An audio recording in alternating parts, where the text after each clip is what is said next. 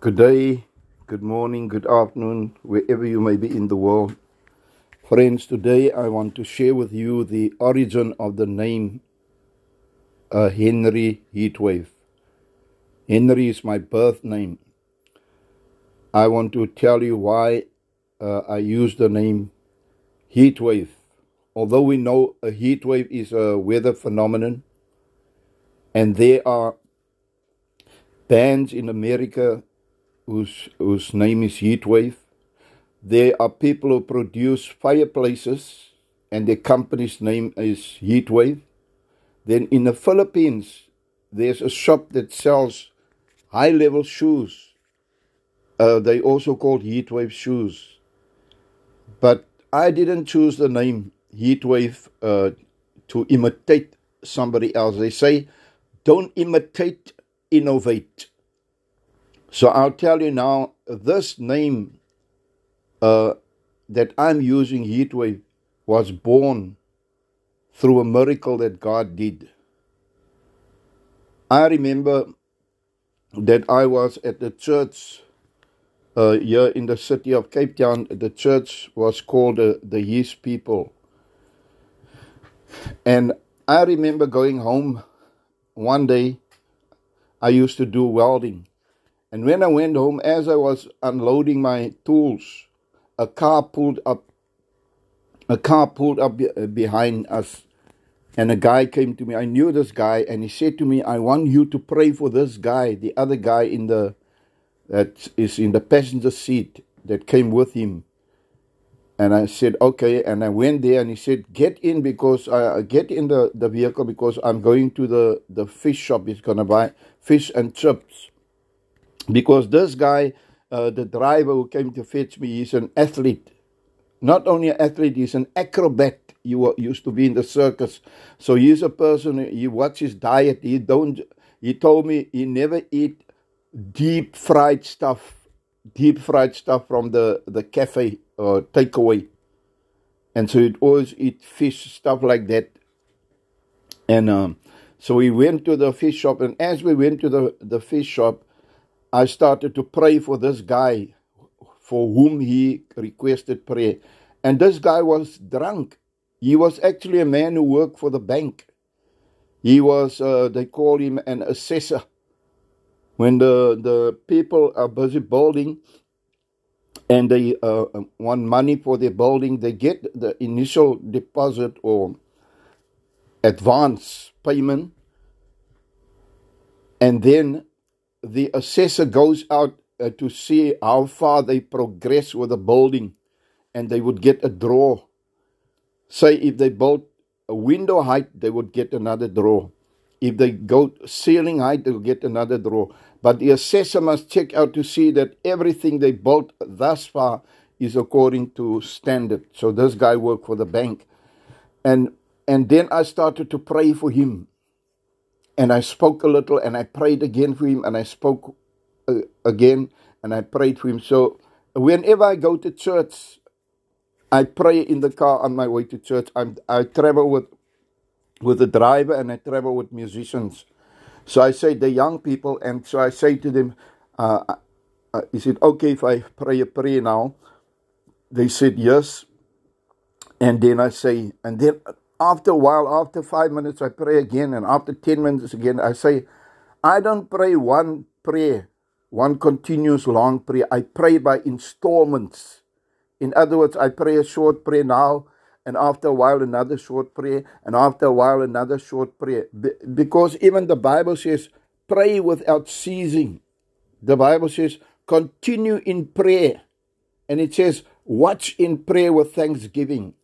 So if I pray a lot, it doesn't mean that I'm thinking that I'm super spiritual. If I pray a lot, it just says to God, it says that this man realizes weakness and he realizes limitations. I pray a lot because I'm weak. But when I'm weak, then I'm strong. Because Corinthians 13 says, verse 8, Paul said he had a weakness because he was a powerful apostle but he had still another weakness. But that weakness that he had was given to him as a thorn in the flesh. In other words, he said, God gave me this weakness so that I may remain humble. Because sometimes you excel in what you're a master in soccer, a master musician, or a singer, or master in your craft, a, a carpenter, or um, whatever in computers, you're a master. But sometimes pride may rise up in your heart. And the Bible says, pride goes before the fall. So, in order for Paul to remain humble, God allowed him to have a weakness, a limitation. So, whenever he thinks of his weakness or he's battling with his weakness to strengthen himself in that area, he couldn't make it. So, God said, No, I've given you that thorn. He called it a thorn in the flesh, so that you may be humble. So, if you're humble, you will be sustained because, and you will be elevated to, promoted to.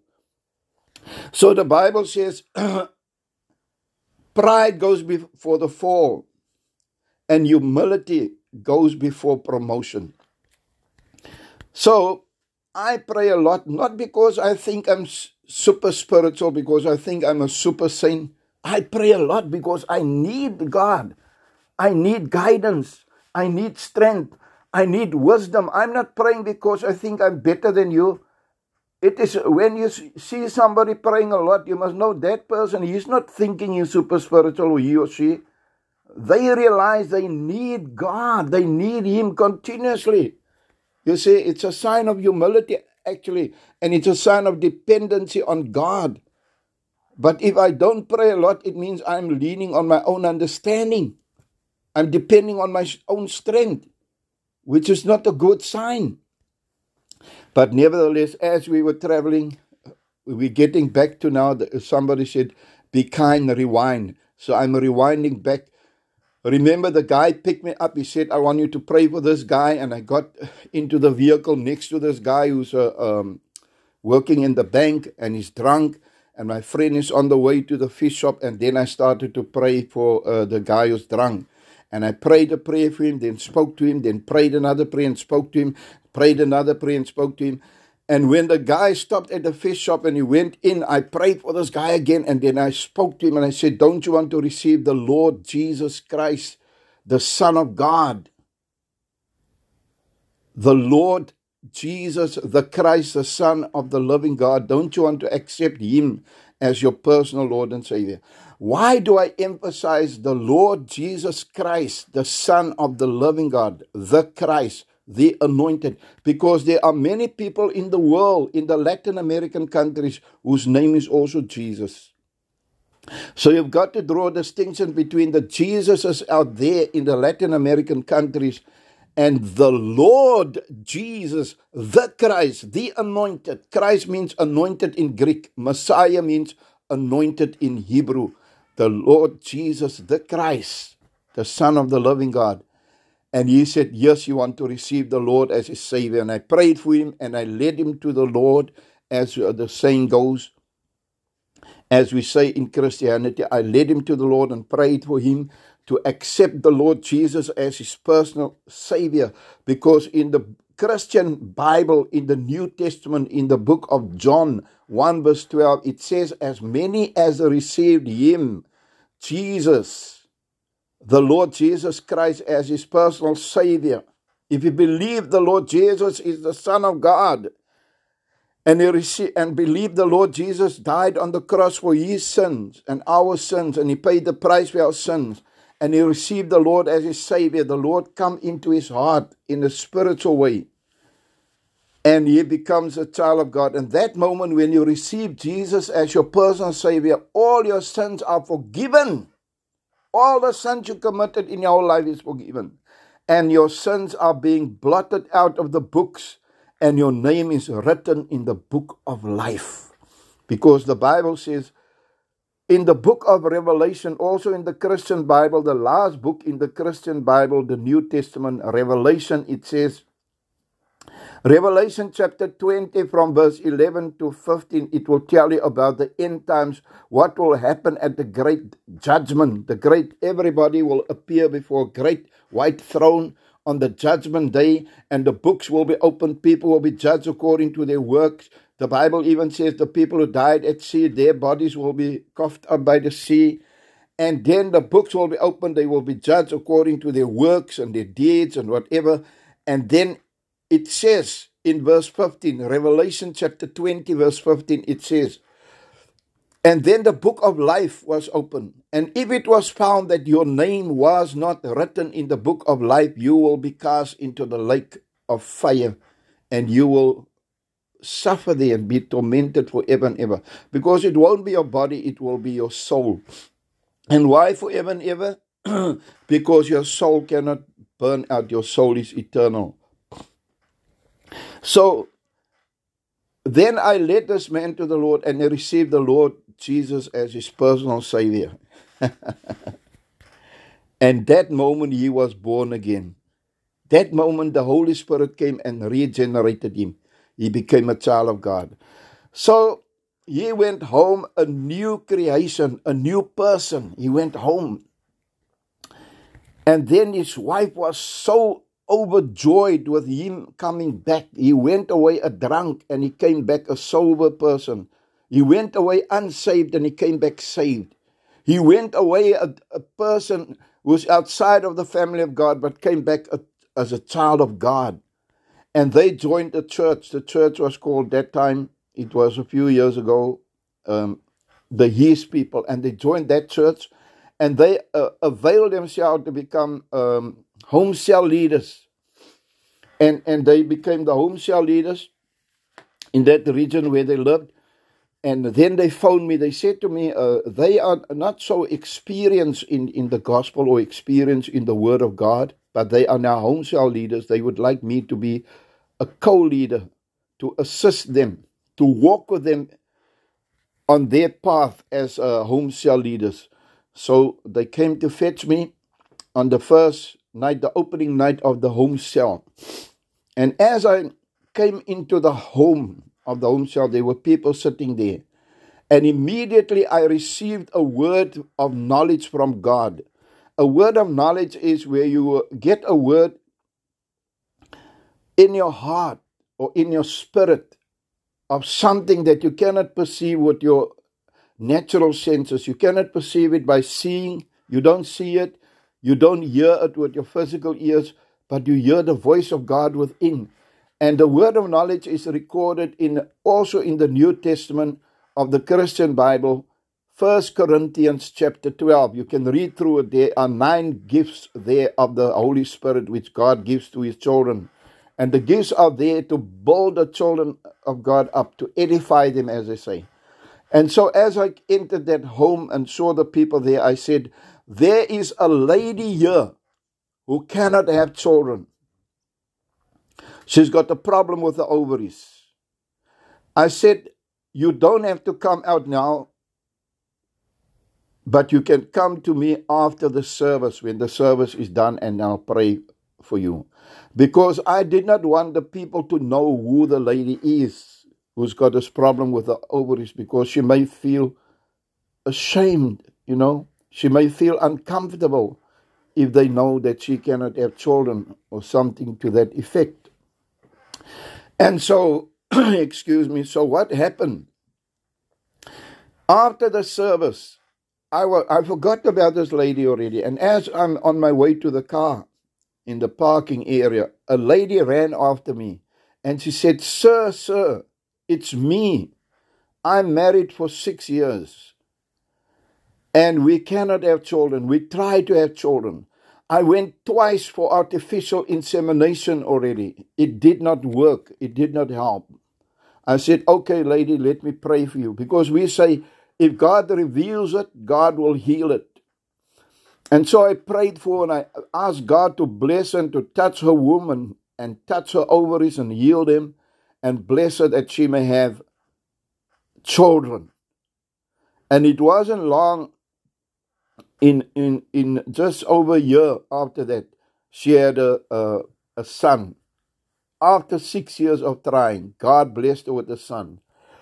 And so that, that was a miracle that happened, that God touched a woman who couldn't have children and she's having a child now. In fact, at this moment, she's got two children.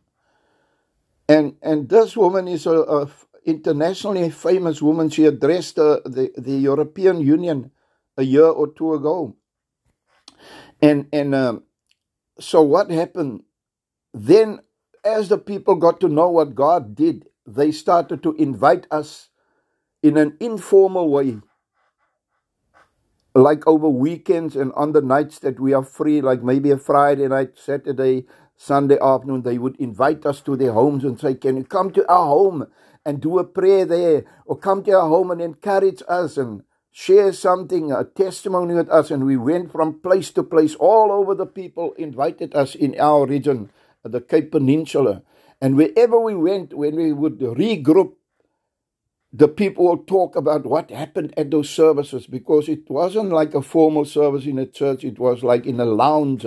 And when it comes time for prayer, the, the people, the members of the group, uh, this one would go and pray for that one, this one would go and pray for that one, and this one would encourage that one and share and counsel that one and so forth.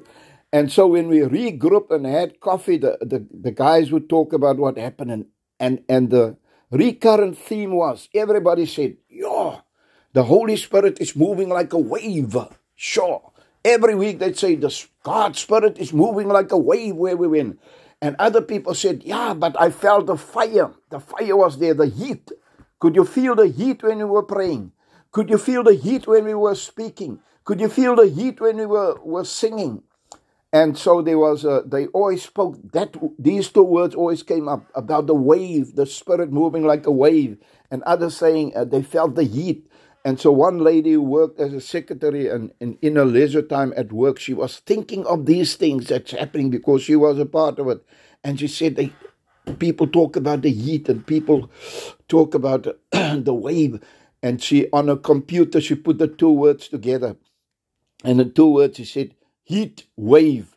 And she took clip art. That time they used clip art. She took a clip art uh, from the computer, downloaded it, and that clip art was black in the background, and there was like a missile. It's a, like a meteor, a fiery meteor going through the darkness, fiery flames like orangey red.